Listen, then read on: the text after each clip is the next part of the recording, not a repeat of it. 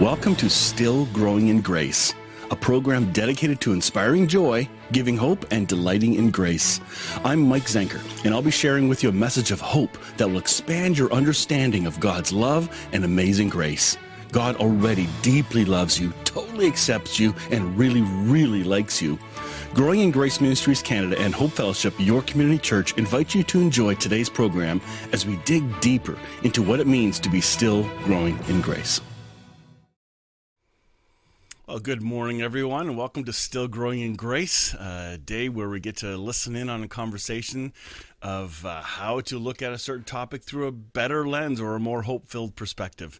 And uh, that's what we're going to do today. Um, the last couple weeks we were with Catherine Toon, and she was writing a new book and had some encouragement uh, and words to, to share from that. Uh, I think you're going to like it. Uh, but today um, we're going to have a chat about this topic called Choose Hope, Not Fear, an end times discussion. Now, some people may say, well, what is end times? Um, end times discussion uh, has to do with this concept of the end of things or all things sometimes. Eschatology is the theological word for it. Um, every Bible college student that has to take systematic theology has to go through this. Sometimes you take extra courses to learn how the world's going to end and how Jesus comes back. So there's actually very little shared in the scriptures on uh, on that topic, although many texts have been um, used to say for sure this is what it means. Well, I grew up with much of this, and I grew up with the um, dispensational type of thinking. Um, but I, I, had a check in, in me for most of my life about that, as in ah, something doesn't sit right, or I don't know, I don't know how you made leaps and bounds with those scriptures to say that it means absolutely that, and I just but I wasn't allowed to question it because I was a kid or a teenager or a student or there were pastors smarter than me. And so kind of sat on the back burner Um because um, I'm going to, there's got, I, I can't figure it out, but I want to know more. There's got to be more.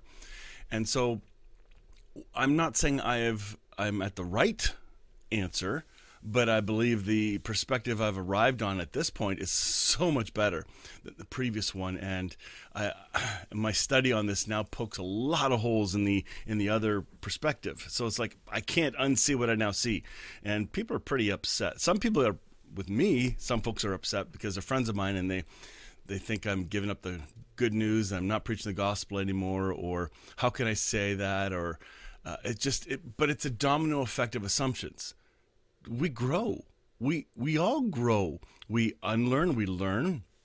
Uh, we, that happens in school. So why not in in in our theology? Why aren't we continually learning and unlearning and correcting our perspective?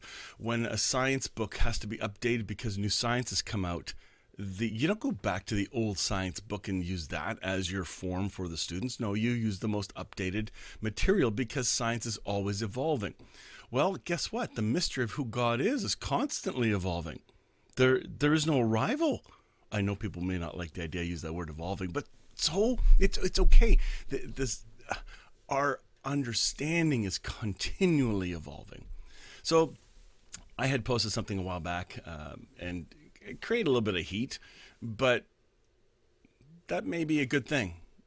Uh, I, I copied and pasted a friend of mine's post, which I thought was really good, um, but it sounded pretty firm and almost dogmatic. And I thought, well, I didn't take it that way because I know this person's heart. oh, I know the person's heart. Oh my goodness. Does that have anything to do with it? Yes. Because on Facebook, you can misread things so quickly uh, through your perfect lens. And so I thought let's let's have a discussion with uh, about this. And uh, the author of that post is in this, Bill Thrasher. Uh, so Richard Murray and Bill Thrasher and I are having conversation because I wanted to uh, wanted to find out why did that trigger so many people? Why is it a problem? And why am I passionate about it? So let's enjoy this next half hour uh, conversation. Um, it's about 32 minutes, and then uh, it'll be a teaser, and then we'll see what happens for next week. But this this is a good conversation. I didn't didn't think it would go this direction, but it did, and it was it was good. I, I, I hope you'll be intrigued. So let's dive right in, and I think you'll enjoy enjoy this. Here we go. All right, welcome everybody Still Growing Grace. I got Bill and Richard with me, and uh, we've been having some fun discussions on stuff people are wrestling with. And uh, I recently shared a post from my friend Bill, and uh, it had to do with an end times topic. And I was quite surprised at the response of folks that know me um, and how they reacted to it. And I, I full, I was in full agreement with the post, but it made me realize there's, there's still, oh my goodness, there is still a strong, strong magnetic pull towards a fear-based threat from God in order to get you to live right and believe right. And it's, it's, it's, it fits into all kinds of uh, church world stuff and I'm hoping that we can talk a little bit about that today. Talk about why is end times a, a topic that still needs to be discussed. And some people may say, well, what does it matter? Well, I think it does matter because if you have a really awful concept, it, you're revealing your view of who you think God is and what the scriptures say. So uh, let's just dive in and, and see what are your what what have been some reactions and where are you at right now, and we'll just kind of loosely banter back and forth on this because I think it's a conversation that must be had, and not everybody has a safe place or safe people to talk to about this. Yeah, I, so I was telling the guys the reason I posted it is there's a there's a friend of mine in the area who's a good man. We actually used to go to church together, and he he commented that his church recently, or just I guess this is past Sunday, did a pretty heavy message on rapture theology and end times dispensationalism, if you don't know what that means, you know, the kind of the the progressive or the compartmentalized kind of way that God's going to play out the end times and the current times that we're in this age of grace. There's going to be an age of law and, or judgment and you know wrath and all this other stuff. And um, I guess he was he was fired up about that and being very um, uh, he, he was trying to give people a warning on Facebook, and I didn't even comment. I, I went and wrote something about a different you way of wisdom. Man, you got wisdom. Yeah. way of interpreting the rapture because this really was focused around the rapture. And I think you're right, Mike. I think, think there's actually two or three things happening simultaneously in people when they really start thinking about quote unquote the end times. And and I'm actually pretty passionate about this because I, I I've written this before that I believe the having having a well defined interpretation or hope, maybe even for end, end times, is is critical to theology and critical to your personal walk, just in life in general. Because what it does is it frames to a large degree how you're going to filter anything and everything else. So mm-hmm. if it's fear based, then then you're going to express fear to others. You're going to be, you, you know, we were talking just a minute ago about having a light, you know, an easy yoke that others will sense and come into presence with. I think Jesus carried that. It was one of his probably most, you know, mm-hmm. uh, appealing qualities that, that, it didn't matter if it was a sinner or a Pharisee, that he was an easy person to approach and, and interact with. And yet people who are obsessed with maybe a, a fear, you know, based eh, apocalyptic in times um, don't tend to be that way in the, in their spirit, right? Um, so fear is a big part of that. I think a second one is escapism. Um, people are so fed up about aspects of this world because they're filtering everything through maybe filters of negativity. And you know in their in their subconscious mind that the, the best hope is to just escape. miraculously. Like just let's get out of dodge. Which leads to the you know kind of some points where i don't really need to fix anything because i don't know if i'm going to be here tomorrow I don't need to I don't need to make my bed because I, I may not sleep in it tomorrow night, you know, or whatever the, the case may be. Um, and that, that's another big big aspect of this. The third, I think, is vengeance. Um, a lot of people still deeply hold a, a desire to see their enemies or the people that disagree with them ultimately punished or dealt with. They know they're not responsible for it anymore because they've outsourced that to God. And so there's just this kind of underlying like um, we've we've passed the buck of our vengeance to God's plate. Uh, we haven't forgiven people, and we have maybe from our desire to complete that uh, that karma, but we're we're outsourcing it, so to speak, to God. So I think those are the three things that drive a lot of people's eschatology. Um, and, and each one has to be kind of dealt with individually. But once you've released those three things, now you're have to left with now you're left with having to really rethink what maybe that older dispensational 200 year old rapture theology thing you know, is. Richard, what do you think? Well, yeah, I, uh, I think it's. Uh, what I, I this, this is a lawyer carefully watching his words. yeah, no, no, I have no. one more point. Whiskey helps. That's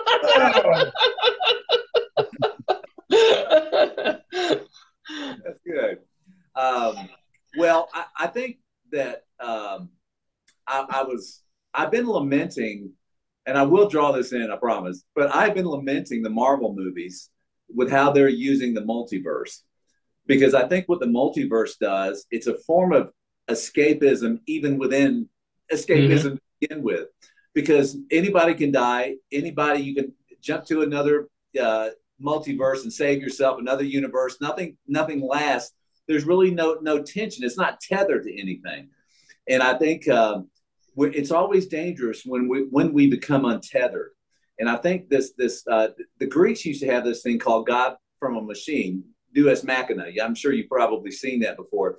It was a it was a thing where life would be happening in these plays, something would be happening, and there'd be no way to save the hero from it. So God God would just appear out of the sky and just uh, cut the knots of all the you know with all the problems and and deliver the whole thing in an instant in time. And it was criticized. What it did was it basically took away the humans aren't don't end up dealing with it. We don't end up, you know, we just have to have a miracle, and um, and it, it is a form of escapism.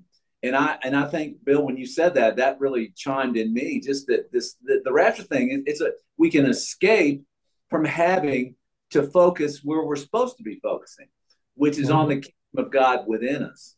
Bingo. And it's the kingdom of God within us. Do I believe that Jesus is going to return? Yes, but I don't believe he's coming from planet Jesus. That he's going to space. You know, that would imply that he's he's on some planet, space and time. You know, physics. He'd have to be. All right, if that was the case, there's no planet Jesus because he's he in him we live and we have our being. And um, I, I just he is the planet. Um, yeah, yeah. And he wants to come up. His second coming is going to be up and out and through us. And when we see him, as Paul said, we will be like him. And it's because he has filtered his way out of us. Now, I, I actually believe that we will see him. All right. But it's not, he's not coming from there to here. He's coming from in to out. This whole thing is an inside job. The whole church, the whole love, everything is an inside job. Mm. And so when I, when I read Revelation, I read it as an idealist. That's the way I interpret it. That these are speaking about all, all the, you know, the, the return of Jesus and the wedding feast and all that. It's speaking of, of metaphysical images that, that are going on within the body of Christ and within our within our walk here. You know that we're called to bring this earth and and you know into submission to tikkun the repair of the world.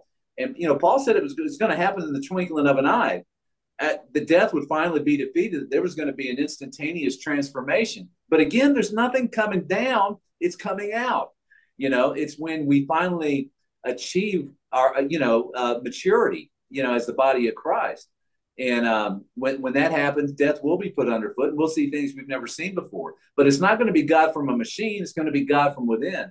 So, so I think God from within filtering out, manifesting out of us you know, uh, we, we would have taken the bushels off our thoughts and off our fears. And fear, I mean, how many times the New Testament warns us against don't not, fear, not don't fear, don't have a spirit of fear. yeah. Love casts out fear. Love is something you know that has demonic energy to it that you have to cast it out. You know that love mm-hmm. casts it out. So, um, you know, I'll never forget there was this TV show, The Leftovers. I think that was the name of it. It was on Showtime, I think. But um, in it, um, there's a scene where, where it shows these people like it looks like they're from the 1800s, and the preacher is there telling them, and, and there's a music going on, but you know what he's doing. He's telling, he's calculated the date Jesus is coming back. So they get to the date, and then they all get up on their roofs, and they look up, and they expect to be taken from their roofs, and uh, and then you see it doesn't happen. So then the guy goes back to the drawing board and comes up with another date. But each time they reassemble, there's less and less people going to the roofs. And uh, and, and that's and called he, the 1980s in the real world. Yeah, but, but it's working discouragement. It, ultimately, the escapism that they put all their hope in crushed their hope. altogether, mm-hmm. but they had no hope in God at all.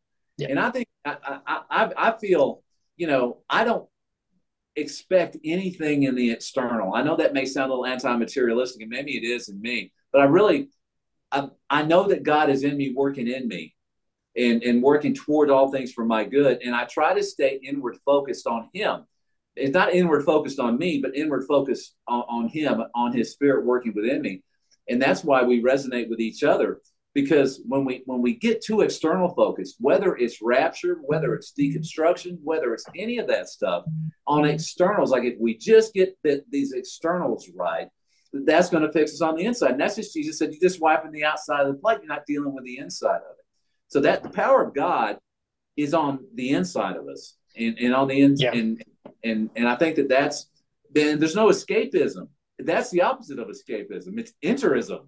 you know, it's nowism. It's here. Well, yeah, Jesus entered our our our su- suffering. He co-suffers, right? And I think that was kind of the point. My my post, I think that you were talking about, Mike, was was attempting to convey to people the idea of rapture, which obviously doesn't even come from the Book of Revelation, which is kind of the irony behind it all. It's Paul talking to the Church of Thessalonica, and it's like we've we've drawn a line of connection between two authors and two contexts and stuff that really was never, in my opinion, even made to be drawn. But um, the, I, I believe what Paul's talking about is our ability to have our minds taken to our co-seatedness in Christ, right? Which is we don't do that by going to planet jesus or or if we do want to call it that way planet jesus is within us right so it's both right we we introspectively go to third heaven and we reconnect with our identity in christ where we are unconditionally loved child and made in his reflection made to love the way we first been loved of outpour the same grace and and mercy onto the world around us not measure people or this world by the external factors which if we're being honest, seems to be that we were just talking about that in a different way, but how everybody wants to measure things. It's the external variables are how this world is. And yet Paul says, you know, I regard no man according to the flesh, right? So we need to be looking inside out, right? Um, not outside in. And I think that's the whole point of the rapture is the rapture is us going to a place where we reconnect and remind ourselves to that reality as being the preeminent reality. And and the more we can do that, be raptured or reside in that state of being, um, the more we're going to to find, you know, that that um, joy, that lightheartedness, um, that that thing I was talking about that just made Jesus so approachable. We begin to become like him in the in the external ways too. I love the uh, Nikolai Berdyaev said something along the lines of we don't we don't proceed uh, we don't proceed toward being we proceed from it. Uh, speaking of Christ, that that that we you know we don't achieve this external you know this external state we're not moving toward it. That's what we get in this mentality of it where we've got to uh, alter society we've got to change this and we've got to change that when it's never we're already there. We already have these changes within us in seed form. And you know the the lord um, i just know that that's that's where the intimacy is and that's where the joy is and the lightheartedness uh, on it. And if we keep looking you, you know the, old testament i mean you could look at the old testament they looked at things externally and, and they had wars and killings genocides and all that because they thought it could be fixed externally and uh, that's the whole thing but jesus moved it all on the inside the, the kingdom of god don't say it's there don't say it's there don't say it's there it's within you and that is such a profound and basic uh, thing. But that that but it also tells me it also tells me that when we get away, you know, that uh, from Christ in us, the hope of glory. You know, we must never let that become just just a, a, term of art that's old you know, that's antiquated. Oh, well, that's for the old school. We've grown past that. Oh, really? You've grown past Christ being in you. Well, good luck with that. You know, really. I mean, that's what the whole thing is. That he's the sole source of, of everything that's good and true and loving to where we don't even have to we don't even have to understand why something is good true and loving because we have the virtue of true good truth and loving in us you know we don't have to understand it or explain it you realize what a weight that takes off our shoulders mm-hmm. to having genuine interaction with each other I mean, it, it's just uh, it, it's astounding to me. But anything that's external focus, and that's through the rapture. I mean, what what could possibly be more external focus than rapture theory? It's that there is a point in time when Jesus is physically descending from heaven to save us, or to take a third of us, or whatever it is, you know, and let the others have their seven year. You know, I mean, gosh, I mean, it's, it's it, man. You know, it's like caveman writing on a wall. You know, where I do want to address though a point that I also made that same. Well, I, I think I made it in the follow up post that I made. Um, I think there is some irony in this though, and and what I mean by that uh, very specifically is, uh, listen, I'm a kid of the '80s, early '90s, right? Born in the late '70s. Richard, I think you got a few more on me. Mike, you got a couple more on me too. Um, you've seen more, you've experienced a little bit more. But I grew up in the heart of the evangelical church. I mean, like literally the heart of it and um, you know, I think we we are given a power as humanity, a power of dominion over this creation. And when we have hyper focused on something generationally, and we've we've really believed that deeply as the end game, so to speak, of God, I believe it's really interesting how the world has responded to accommodate that request to some degree, right? And we look at our world, and if I'll even do it sometimes. I'll look around go, man, it sure feels like that dispensational mechanism is kind of trying to happen. And so there's even a part of me sometimes that goes, maybe it's right, or maybe, but I think it's, I think there's a correlation there. I think sometimes we we be, we've so hyper literalized and focused on it that we've actually manifested a lot of those fears into reality. And so that gives credibility to people that are still wrestling with this, Mike. And the reason that people, I think, chime in so aggressively or in fear on, on something when we shine a different light on it is there's there's there's an expectancy to that and their expectancy is being confirmed by a lot of the external right if we're focused externally material that we're watching out there because in many ways we've helped shape that material to fit the narrative that we've created it's it's the tail wagging the dog Wow, that's good. It's a different light, which means they were never told there's a larger menu of options to perceive. Absolutely. Absolutely. So one of the, I'm going to do two things. One, I want to talk about the word rapture because if you just look it up on the Merriam-Webster dictionary online, you're going to love this, Richard. Rapture means an expression or manifestation of ecstasy or passion. You want to talk about rapture? Uh, number two, a state or experience of being carried away by overwhelming emotion, not physical. I thought that was good. Or a mystical experience in which the spirit is exalted to a knowledge of divine things. Wow. Just the English dictionary, look it up. Like, holy smokes. So I thought, okay, that's hilarious. Yep. The word rapture is just not in the Bible. Yeah. And anyway, the well, other that, thing. Doesn't it show you just just the whole thing about literalism? Literalism has a different, a, a million different blades and edges to it that cuts us this way, it cuts us that way. And if we're honest with ourselves, when we go literal, we we we often lose the spiritual aspect of it, the spiritual connection, the spiritual joy, the spiritual effort. Uh, what is it? Uh, effervescence. You know, bubbling. You know, that bubbling of of of, uh, peace and, and and love in us because we go literal and we tether ourselves to the literal but we untether ourselves away from the spiritual. And if, if we're grounded in Christ, you know, when it says you have no need of a man to teach you, when it says stuff like that in the New Testament, it's because you tethered yourself to my spirit. And we we should be all the raptures and all the you know all the God descending. It's within us. He's ascending. He's not descending. He's ascending from us. And uh, that that's what you know where the excitement and where the fervor is. And I don't know, but it's it's like people have to have something. You know, idolatry. Now, this may, may be an interesting way to connect it. the word for idolatry means serving that which is seen, mm-hmm. worshiping that which is seen. So, and there's something, uh, you know, what is it about an idol? What is it about a golden calf? What is it about all these church buildings, you know, on, on some level?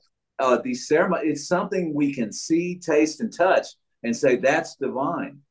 But, and I'm not saying that there aren't blessed, you know, places and things like that, but, uh, but, but that gets to focus off our inward divinity, you know, uh, of Jesus in us and us connecting heart to heart. the church without walls, the church not built by human hands. You know, um, and, and and I think it's it's all about being inward focused. And in this day, golly, you talk about people being with all the conspiracy theories and everything else. You, people are serving with fear that which appears. You know, we're letting appearances determine what we believe. It's like you said, Bill. That's a perfect example. You you start believing this stuff, and then you start seeing it, and you start actually, you know, getting energy. Well, yeah, you start believing it, but then you start contributing it to yeah. its to its prolonging and its and its its development. Yeah, and even though it's false, even though it's a, it's a false idol or false false reality. Yeah, yeah. But uh, I I, I have a weird metaphor. It, it kind of reminds me. It's totally off the wall, but I believe the movie is Major League, right? Where the uh, the catcher he can't throw the ball back to the pitcher. I don't know if you ever seen that movie. Yeah. And he gets uh, yips, and he's literally it's a catcher. He's done it his entire life, and he just can't get the ball, you know, the sixty six feet back to the pitcher. He's throwing it over his head, or he's throwing it, and, and he has to base it. The more he thinks about it, the worse it gets you know, the more he's focused on the external mechanics and just uh I can't I can't mess it up. And this is a common thing in, in a lot of athletics for guys. They get the yips, golf, baseball, you know, drops in football, whatever it is. And and the way that it's interesting that most people ultimately get that out of it, if they can, is they got to get out of their own head. right? They got to stop thinking about the external and just honestly put their mind in a different place. In his case, it's it's really probably inappropriate, but you know, he starts repeating the stories for Playboy magazines, and then all of a sudden, as he's talking about the story and not thinking about that, he can throw the. Yeah. Oh, you're muted. Sorry. Sorry, Bill. We can't hear that. I can hear you, Mike. Yeah, I know you can hear the external mechanics and how it's all going to play out. We can't just love our neighbor easily right we can't just the, the simple things become difficult. And i think that's the beauty of this is we got to honestly drop a lot of the baggage that we carried for years and years and years and that that can can yeah. Did my uh audio go away? Here and there. Okay so yeah. You're back now we got you now so. Um, I don't know if you got all that, but you know, there's there's a there's a metaphor there that we can get in our own heads, and and in some regard, there's a simplicity, and we really have to distract ourselves with just the romance of Christ, right? and then yeah. and just and just do the easy things and let the easy things be natural. Yeah, and and, and I think to you know to let our conscience, you know, the older I get, guys, I I, I just I know that the human conscience is, is where Jesus camps out. He camps out in our conscience. And that's where he leads us and prompts us and it, it uh, illuminates us. And we don't have to think ahead of time. We don't have to reason, like you were just saying. We don't have to reason. How do we do this? How do we do this? We just follow the prompts. We just yeah. we have prompts that we don't have to. And understand. your prompts may be different from mine, and that that really makes people uncomfortable. Where do the prompts yeah. come from? And that's a question that many people don't know the answer to. They think the prompts are from books, from the written Bible, or from pastors. preachers. Exactly, yeah. pastors. Yeah. You know, but the prompts come from where? Richard, you you you have beautifully explained that. Well, but it's the spirit. it's the spirit is the candle of the Lord, and uh, the spirit of man is the candle of the Lord, and it's there that he inklings. I love that C.S. Lewis. You know, their group was called the Inklings uh, Tolkien and and all that. You know, I love that because we get inklings. You know, God gives us inklings all the time. We don't really understand it. They just start to coalesce in our thinking. We're, we haven't reasoned our way there, but they're just there. And then it's it's so easy because then we're not even conscious of our own.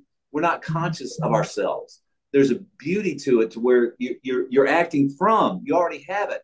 You're not self you're, you're not getting lost in the in self deliberation and self examination. And I'm not saying you never look at your own. I'm not saying that, obviously, but but this this thing with the with the spirit is uh, it is the spirit that binds us. It is the spirit that unites us. It is the spirit that compels us. It is the spirit that is the nature of Jesus. And it's we don't. And here's you know how do we know where it's from? This is I believe this is the million dollar question that if it if it if it's coming if it's producing a place of fear in us if it's producing fear hysteria um, you know, conspiracy, anxiety, anxiety, uh, uh, angst, dread, all those things, doom, you know, all those things. If, if it's working that in us, it's not coming from the Spirit of God. You know, Jesus said his yoke was light and his burden, his burden was light and, and his yoke was light. Yeah. And the fruits are love, joy, peace, patience, kindness, goodness, gentleness. There's not a heavy faithfulness. Yeah. Uh, so we, we, we need to, you know, to recognize that voice in rapture theology produces fear and hysteria. So for that reason alone, for that reason alone, that's why it has to be. Well, what about the fear of the Lord? Well, you know, we're talking about the awe of the Lord. It was, it may have been fear in the Old Testament. Why? Because they lived on the outside. They were doing the very things we were talking about earlier. In the New Testament, no fear. We're not called to fear. Okay, we're called to awe and the awe of the Lord. Everything, and, and even the rabbis, you know, the ancient rabbis distinguished between lower fear and higher fear. That and they said lower fear was dread, but the higher fear was awe, and that that's what we were to wonder. You know, yep, wonder. Yeah. Yeah. So somebody has asked me, why is this so important? What if you don't care about mm-hmm. theology? What if it's just a person that, you know, they're they're believer, but all these details, really, why are those details important? Yeah. And I have a hunch that part of the answer is you probably don't even know that you have a concept or a theological formation of that topic and that that topic and your belief on it forms your opinions and directions of how you read scripture and how you live life. And here's what i mean. If you have again this is when when i began to question this end time stuff and revisit rapture stuff uh, i knew something wasn't sitting right. And I, I put on the back burner for years. And then it came to me with a, a fresh hunger to want to understand more. And then i began to see a lens that was much more hope filled and realize, yeah. wait a minute, I've been set up to believe in escapism that this world's going to get destroyed. Therefore, there is no hope. It, and that is the message that's associated with this rapture theology. There is no hope for humanity on this earth. And when you take away that, and you don't even know that's part of your foundations of your theology, mm-hmm. when you start to see, wait a minute, that maybe there's another lens, and you take away this fear of the rapture, you start to see, wait a minute, Matthew 28 or whatever 26 has nothing to do with the end of the world. What? Is that possible? Well, again, that's part of my. When I started to see there is a kingdom of God that has come, when Nebuchadnezzar's dream about that rock hitting the stones and the and that statue falling over, and then that here's the part everybody leaves out and does not talk about is that that rock cut from unhuman hands, hits those toes, the statue falls down, the rock grows and covers the whole earth. The kingdom of God, Jesus, has arrived. It's not going anywhere. That's it's right. here. And so maybe then we have a better hope for the future. Too many preachers, myself included at one point, would have said, you know, the world's coming to an end, believe so you can get raptured out. Otherwise, too bad. In fact, in grade six, um, I was supposed to go to grade seven, which was a brand new school. I warned my grade six classmates, if I'm not here next year, I've been raptured. Like that, that's a, a grade six. Are you kidding me? So, but I firmly believed it, and it gave me no hope for the future. But now I can start to see. Wait a minute. Uh, if, if the kingdom has come, and Christ holds all things together, and all of creation is in Christ, my lens for the earth has changed. Suddenly, these environmentalists, they're not that crazy. They actually have a greater love for this earth than Christians do who think they're going to escape. Wait a minute. Nobody told me about that. So mm. that's what's being peeled back for me. That's why this topic's important because even if you don't think it's important, move on.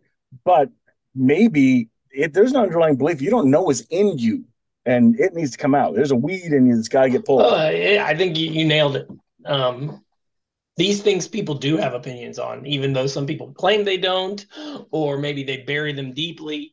Um, but they do they do exist, and uh, even people who claim not to have faith. You know, I think even from, for lack of a better word, the atheistic perspective, um, th- there's an expectation there, and that frames ultimately. That's that's honestly you want, want another thread to pull on, and I know we're almost out of time, but um, that's why I don't believe most people are atheists who claim to be, because if you were an atheist, your your eschatology of not mattering should play out in the way you treat others. And I don't see that from most people who, who claim to be such. In fact, mm-hmm. many of times they are as much or more compassionate with their charitable contributions mm-hmm. and their willingness to work with the less fortunate and all those kind of things um, than maybe people who are escapists, right?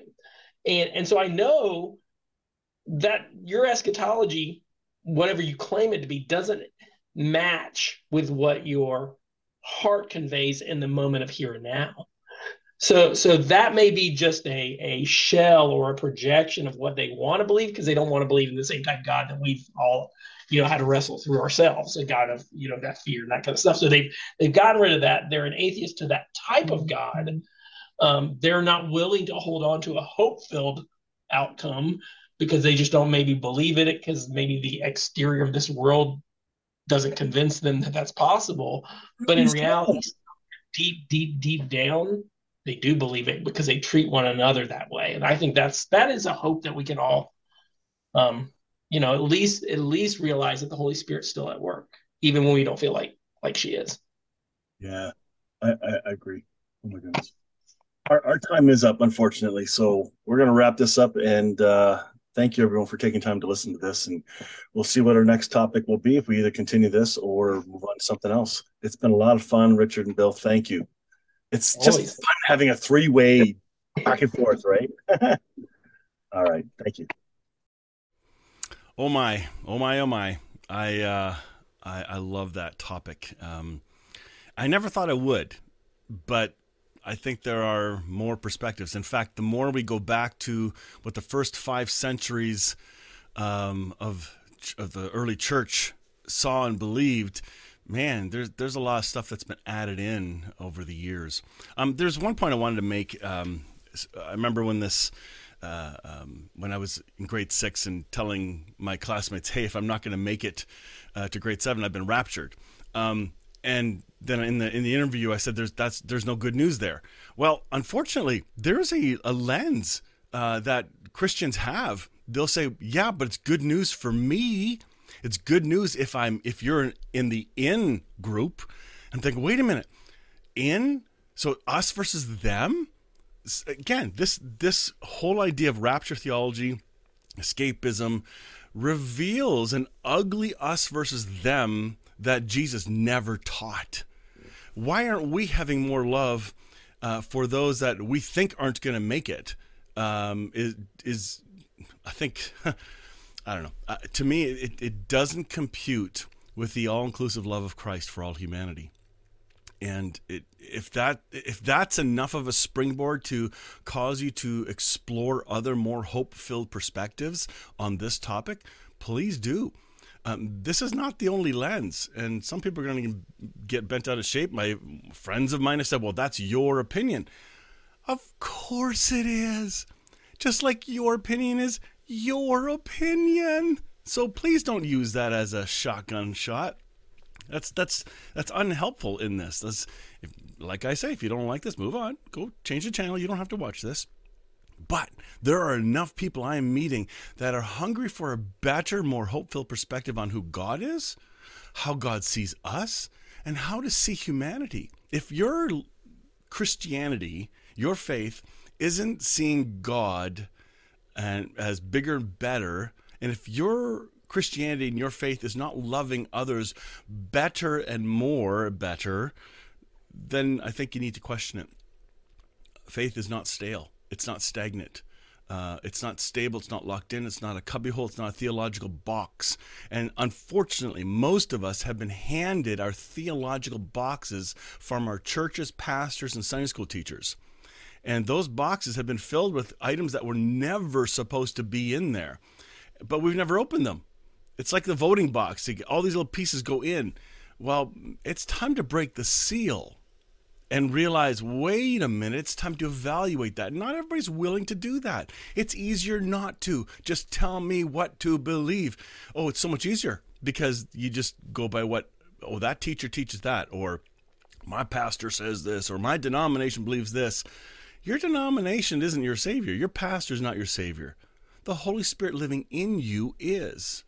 And you can ask questions, and there are answers. Um, yeah, let's let's take a look at some of the comments. Jim Willard down in um, Windsor, unless you're still in Florida. Uh, good morning. Gen 9 Paris, Ontario. Uh, she says suicidal rapturist used to be a term. it's like, what? I'd never heard that one. And Tarzi, good morning. Where are you watching from, Tarzi? Elizabeth, um, thanks for challenging our perspective. I, if this is new to you, oh my goodness. I've got a series on my YouTube channel called The More Hope Filled Perspective on End Times. And I taught that in 2013. It, it's a must watch. Um, I should probably reteach it, but man, uh, that was the most authentic from my heart exposing or explaining where I have been growing from. I was scared that time. That's probably the only time I was that kind of not f- afraid, but I was afraid of what other people are going to think because this is such a hot topic. And it's not a hot topic until you start poking it. And then people who didn't think it was a hot to- topic are poked and they go, wait a minute. And they have no idea what they're rebutting uh, because it, slips of theology were stuck in their in their voting box in their mind, their theological box, and they don't even know those pieces are there. Um, Jim Willard writes, uh, "Expanded consciousness finds faith." Yeah, absolutely. Uh, when you've been spiritually abused, uh, it's a lot of hard work. Yes, Elizabeth, it absolutely is. And uh, many of us have been. It really, really I've been sexually abused. I've been spiritually abused, but I'm not going to let that abuse become a label. I'm I'm moving on from those now because the more we talk about uh, that is who I am, um, then we live from that. I'm I'm living from I am in Christ, whole and healed, and now I look forward. It's a different perspective. It, it's kind of been newer for me, um, but Jesus sucked me into it, which is kind of cool. I love it. Um, Isaac, good morning. Um, and then Jim says he's still in Florida. That's great. So uh, I'll be chatting with the uh, the two gentlemen next week, uh, or maybe even this Friday, and see if we'll continue this conversation. I this is one of the great. I hate to use the word. This is one of the great things we need to deconstruct or uh, dismantle and and rethink. Um, I, I just think we got to sort out our junk drawer. And I think for many folks, their theology is a kitchen drawer full of all the junk that collects in there, and they'll take whatever. And if they don't know what to do with it, it just goes in the drawer. But now you have a mix mash of all kinds of concepts, and you wonder why you're having trouble with stuff and why you're reacting. Our reactions show where we're at. It really does. And so I am I'm learning how to be more gentle and loving. I'm also not engaging in in arguments and conversations that I just I know it's useless because if somebody doesn't know my heart by now, um, then uh, uh, private message me, folks. Don't don't you know if, if, somebody starts getting all crazy online, which isn't happening much anymore. Um, but be kind. If you uh, honestly have a question about somebody's post, don't publicly create a discussion because look, folks, this is my question. Look how wonderful I am because I'm thinking private message them. You know, I know Richard gets a lot of questions on his posts, and he is so gentle as he answers. Like, he's gracious galore. And uh, I, I have learned so much from watching him respond to people that are kind of in his grill, ready to, okay, well, what about this? What about that? And he still is gentle. And I, I that takes a lot of care, patience. Oh, the Holy Spirit, which is creates a fruit of gentleness. So, anyway, I hope that was encouraging to you all today. Thanks for the comments and uh, share this video if you thought it was good. And uh, let's just keep encouraging one another. That's all I've got for today. I hope you have a fantastic week. We'll see you next. Uh, Wednesday morning. However, if you want to join in on our Sunday morning, uh, we're live every Sunday morning at uh, 5 to 10 Eastern Standard Time, 9:55 uh, a.m and it's a church setting so it's not this. This is more of a let's dig into some really heavy duty stuff. Sunday mornings is to a church family that's growing gently together and so it's going to be a different style a different tone. Um, but that we're just being real the whole time. I'm real with you right now and we're going to be real every sunday morning as well. All right until then have a fantastic week. See ya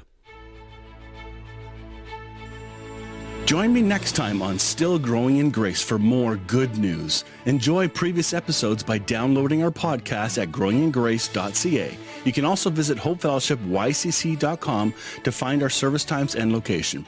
If this show has been an encouragement to you, please consider making a donation today at growingingrace.ca and help us keep spreading this good news. Thank you again for tuning in to Still Growing in Grace.